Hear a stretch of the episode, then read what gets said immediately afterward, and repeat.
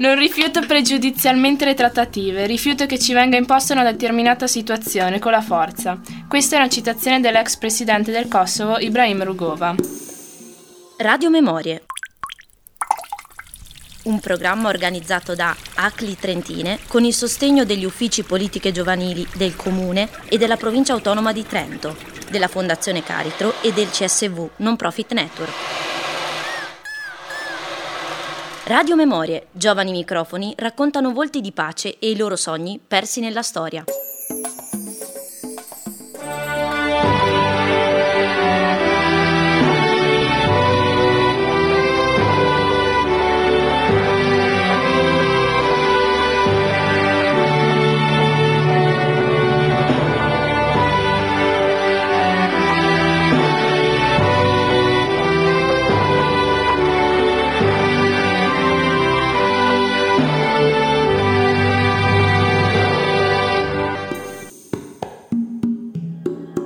Buongiorno radioascoltatori, siamo Grissa e Gaia e oggi vi racconteremo la storia di un uomo che ha lottato per ottenere la pace del suo paese, il Kosovo. L'uomo di cui stiamo parlando è Ibrahim Rugova. Ibrahim Rugova nasce nel millenovecentoquarantaquattro in un piccolo villaggio del Kosovo, Tsurc. Rugova è un politico e scrittore albanese, redattore della rivista studentesca Botaire e Rilindia, critico letterario presso l'Istituto di Albanologia di Pristina e professore di letteratura. Nella Jugoslavia del maresciallo Josip Broz Tito, il Kosovo è una provincia autonoma di una repubblica federata, a maggioranza albanese ma marginalizzata la popolazione serba. Dopo la morte di Tito, il quattro maggio millenovecentottanta, la Jugoslavia procede verso una progressiva disgregazione e le varie repubbliche utilizzano la crisi come scusa per ottenere l'indipendenza. Nel millenovecentottantuno in Kosovo si sviluppa un movimento che chiede la trasformazione della provincia autonoma in una repubblica federata, composta dalla maggioranza albanese, ma l'idea ovviamente è rifiutata dalla popolazione serba. A fermare la proposta è Slobodan Milosevic, nuovo presidente della Repubblica Socialista di Serbia. Milosevic nel marzo millenovecentottantanove revoca in modo non del tutto costituzionale gran parte dell'autonomia del Kosovo, data precedentemente dal maresciallo Tito, e revoca inoltre lo status paritario goduto dalla lingua albanese. Nel millenovecentottantanove Rugova fonda il primo partito per l'indipendenza del Kosovo, attraverso il quale cerca di fornire al proprio paese uno status di parziale indipendenza e di garantire alcuni servizi di cui il Kosovo ha bisogno per poter ottenere l'unificazione con l'Albania. Questa richiesta non è infatti accettata dal governo serbo, che non intende più assicurare la tutela dello stato sociale e il mantenimento delle tradizioni linguistiche locali. L'Albania è considerata sia da Rugova che da parte del popolo del Kosovo una grande alleata del paese, in quanto simile per lingua, popolo, tradizioni e cultura. Molti degli albanesi del Kosovo si sono sempre sentiti parte dell'Albania e un obiettivo di alcuni movimenti è costruire una nazione unica. Tra il dicembre del millenovecentottantanove e il febbraio del millenovecentonovanta le strutture del regime a partito unico nel Kosovo si sgretolano. Gli albanesi si dimettono in massa dalla Lega dei Comunisti, un partito politico jugoslavo esistito dal millenovecentodiciannove al millenovecentonovanta, guidato dal maresciallo Tito e da tutte le organizzazioni del sistema. Nonostante la sconfitta a livello internazionale e le continue violenze della polizia, i leader kosovari decidono di continuare per la loro strada.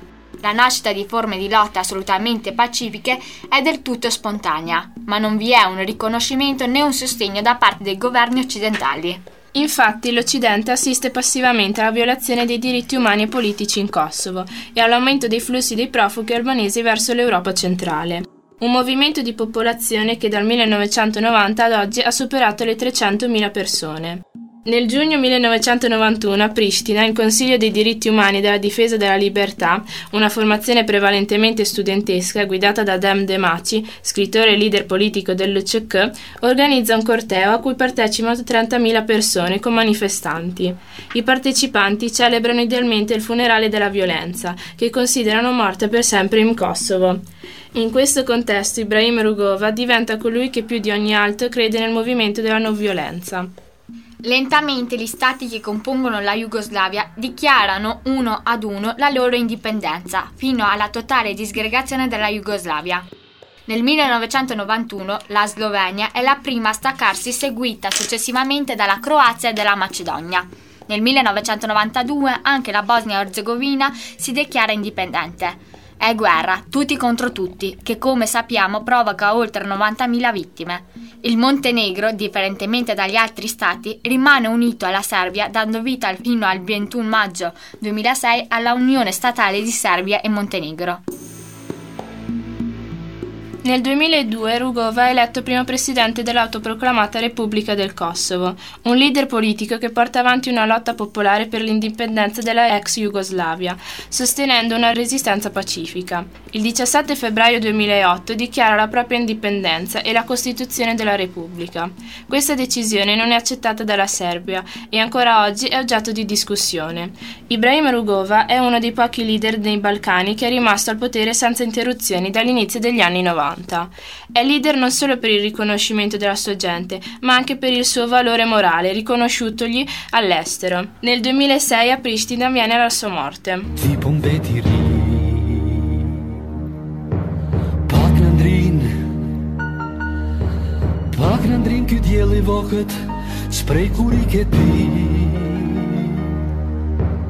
Ciò che caratterizza e lascia impresso nella mente altrui Rugova è il fatto che camminasse sempre sorridente, vestito con il suo solito foulard. Infatti, ancora oggi sono proprio questi i simboli della lotta per il Kosovo, contro la politica nazionalista di Milosevic, simboli della battaglia per l'indipendenza. Comandante, amanete utnavljone džik, oh oh oh.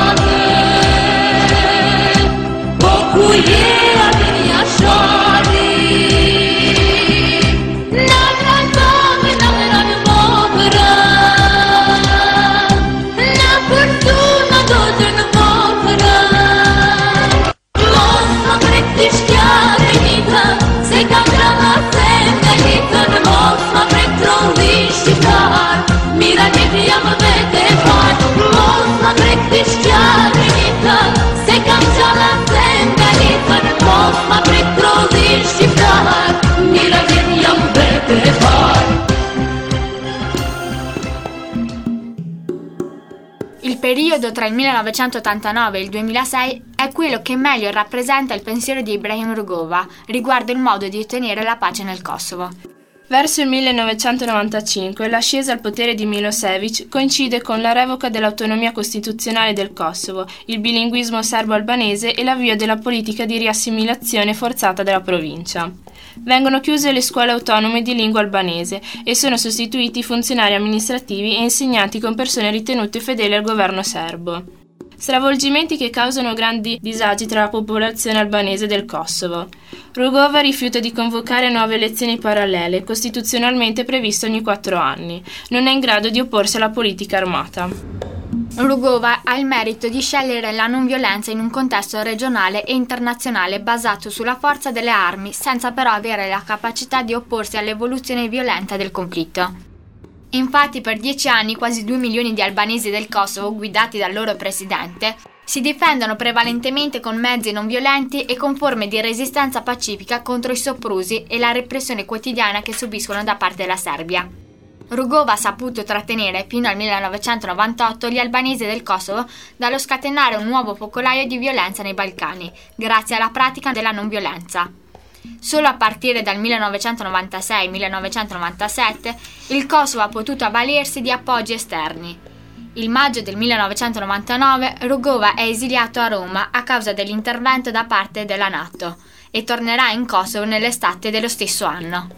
La leadership di Rugova, come presidente in esilio della Repubblica del Kosovo, è messa in discussione da Demaçi, guida il partito parlamentare del Kosovo, dal dicembre millenovecentonovantasei forza politica antagonista all'Alleanza Democratica di Rugova. Entrambi mirano all'indipendenza del Kosovo dalla Serbia, ma per ottenerla intendono utilizzare mezzi diversi. A differenza di Rugova, che si ispira a Gandhi e propone l'uso di mezzi pacifici per far fronte alla Serbia, Demaçi, detenuto per ventisette anni in carcere serbo, non esclude l'uso della forza. La strategia gandhiana di Rugova e del suo partito albanese L D K è quella di congelare la situazione interna alla provincia e trovare una soluzione internazionale alla crisi con Belgrado. Purtroppo la mediazione internazionale del conflitto è respinta.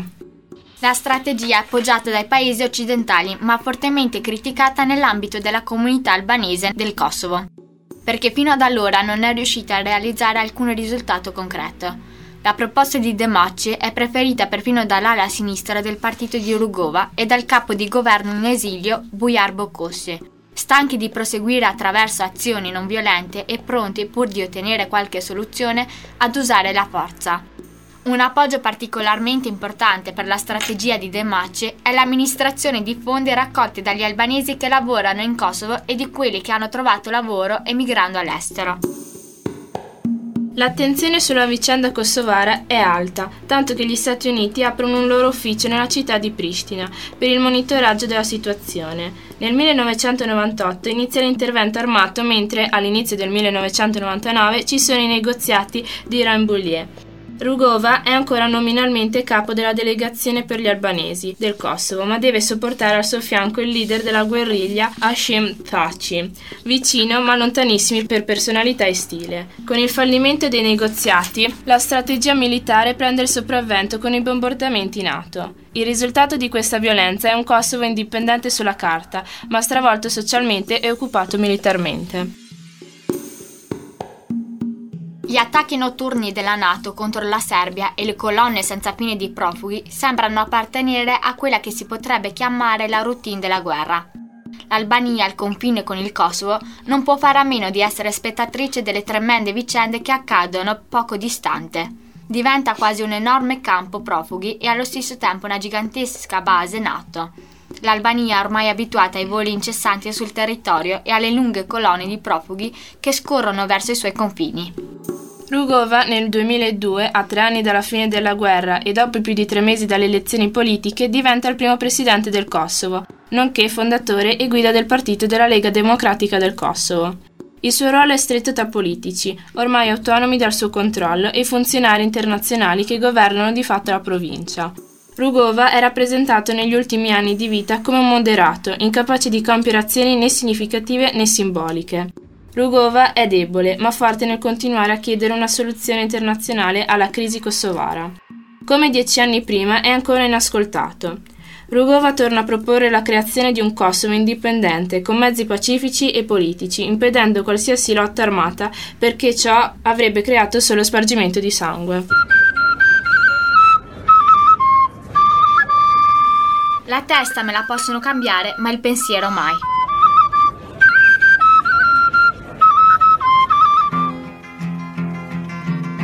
I'm your masters of war. You that build the big guns, you that build the death planes, you that build all the bombs, you that hide behind walls, you that hide behind discs. I just don't want you to know I can see through your masks. You that never done nothing but build to destroy. You play with my world like it's your little toy. You put a gun in my hand and you hide from my eyes, and you turn and run farther when the fast bullets fly. Like Judas of old, you lie and deceive. A world war can be won you want me to believe, but I see through your eyes, and I see through your brain, like I see through the water that runs down my drain.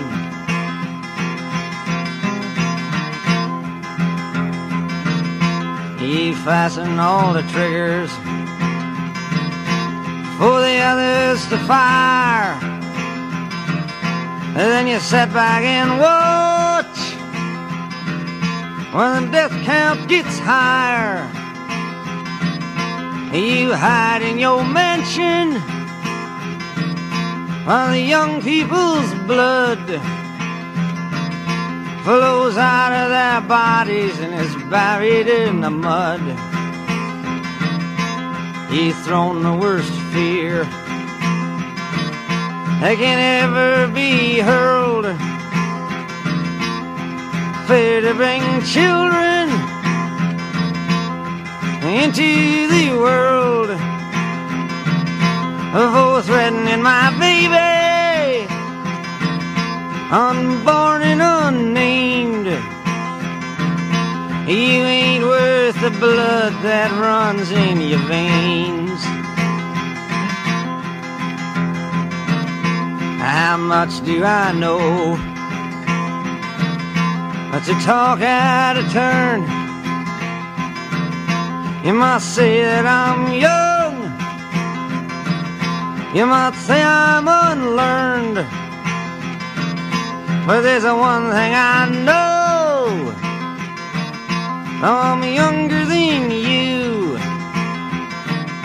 Even Jesus would never forgive what you do. Let me ask you one question. Is your money that good? Will it buy you forgiveness? Do you think that it could? I think you will find when your death takes its toll, all the money you made will never buy back your soul. And I hope that you die, and your death will come soon. I follow your casket by the pale afternoon, and I watch while you're lowered down to your deathbed, and I stand over your grave till I'm sure that you're dead. Candidato al Nobel per la pace nel millenovecentonovantasei, Ibrahim Rugova è il leader della decennale resistenza non violenta intrapresa dal popolo albanese del Kosovo in risposta alla continua e grave repressione di cui è fatta oggetto da parte del governo serbo. È testimoniata dalle numerose denunce della Commissione Diritti Umani, delle Nazioni Unite e da Amnesty International. Frequenta gli scrittori Recep Ismogli, Ekrem Bosha, Sabre Hamiti e Teke Dervishi, che è imprigionato per i suoi scritti contestare ed egli stesso è accusato dal partito di propaganda nazionalista. Nel millenovecentosettantasei e nel millenovecentosettantasette è a Parigi con una borsa di studio, frequenta la Sorbona e ottiene un dottorato di ricerca con Roland Barthes. Di ritorno a Pristina approfondisce, sotto l'influenza di Barthes, la relazione potere-sapere e pubblica la strategia del senso nel millenovecentottanta e il rifiuto estetico nel millenovecentottantasette. Ritiene la letteratura l'unica forma di resistenza possibile contro le gravi sanzioni che, dalla morte di Tito, continuano a colpire gli albanesi del Kosovo. Per i suoi studi e per i precedenti della sua famiglia guadagna simpatia e fiducia nell'ambiente albanese. Dopo la morte di Tito, con l'aggravarsi della situazione in Kosovo, decide di investire in politica le sue capacità intellettuali. Dal millenovecentottantanove al millenovecentonovantuno guida con il sociologo Anton Ceta i consigli della riconciliazione, grazie ai quali centinaia di famiglie albanesi, divise dalla vendetta del sangue praticata secondo l'arcaico codice consuetudinario, si riappacificano. Questa azione di riconciliazione nazionale viene interrotta dal regime di Belgrado, che ritiene radunate sediziose le riunioni di famiglie e clan nel corso delle quali avviene il dialogo. Dal millenovecentonovanta Rugova, a seguito delle conseguenze causate dalla revoca dell'autonomia, comincia a strutturare una vera e propria società parallela, ad esempio scuole nelle case private e ospedali in luoghi di fortuna. Una realtà che si sostiene con le rimesse degli emigranti che inviano in Kosovo tutto il loro guadagno. Tale resistenza non violenta di tipo gandhiano viene attuata, secondo l'affermazione dello stesso Rugova, per ragioni strategiche e tattiche e consente al Kosovo di rimanere fuori dal conflitto armato che insanguina la regione. Dal millenovecentonovantaquattro Rugova si reca più volte negli U S A, dove è ricevuto da Clinton e per due volte nel millenovecentonovantasei e nel millenovecentonovantasette viaggia anche in Italia dove incontra il Papa e dove è ricevuto anche da esponenti del nostro governo dell'epoca. Nel millenovecentonovantotto è premiato con il premio alla libertà di pensiero intitolato ad Andrei Sakharov, fisico sovietico impegnato nella lotta per i diritti umani. Dato che Rugova porta avanti la propria lotta per l'indipendenza del Kosovo con metodi non violenti, è soprannominato il Gandhi dei Balcani. Diventa però oggetto di aspre critiche e riceve perfino minacce alla sua sicurezza da parte dell'U C C. Rugova perde l'appoggio dei cittadini a causa dell'influenza del pensiero contrastante di Demaçi insieme alla presenza costante di Milosevic. In seguito deve sopportare al suo fianco il leader della guerriglia Hashim Thaçi. La sua immagine si indebolisce ulteriormente nel millenovecentonovantotto, dopo un'apparizione televisiva con Milosevic. Rugova osserva l'apertura dei colloqui di Vienna sullo status del Kosovo, iniziati nel duemilasei, ma non riesce ad assisterne alla conclusione. I colloqui che cercano di trovare una soluzione per il Kosovo sono amministrati dal millenovecentonovantanove dall'ONU, vedono la partecipazione della rappresentanza serba e kosovaro-albanese, ma non delle numerose minoranze etniche del territorio. Questa mancanza fa sì che questi risultino controversi e non accettati da tutta la comunità internazionale. Dunque, quello che Rugova lascia dietro di sé, nonostante tutti gli sforzi, è un Kosovo ancora in grande difficoltà.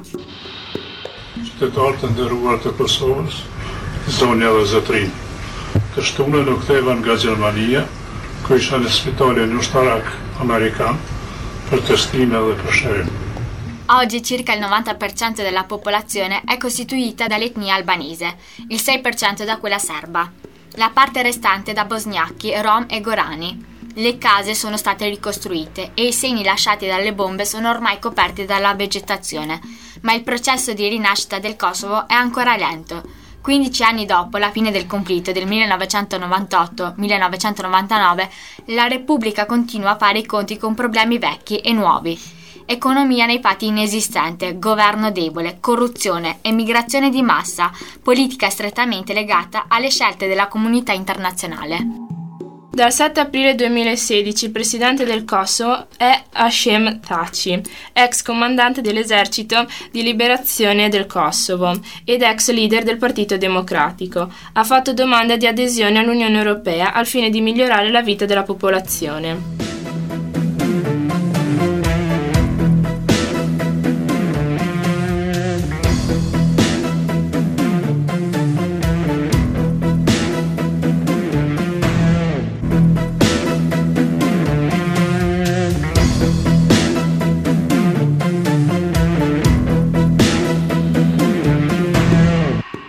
L'arte è come la vita, ognuno trova il senso di essa per se stesso.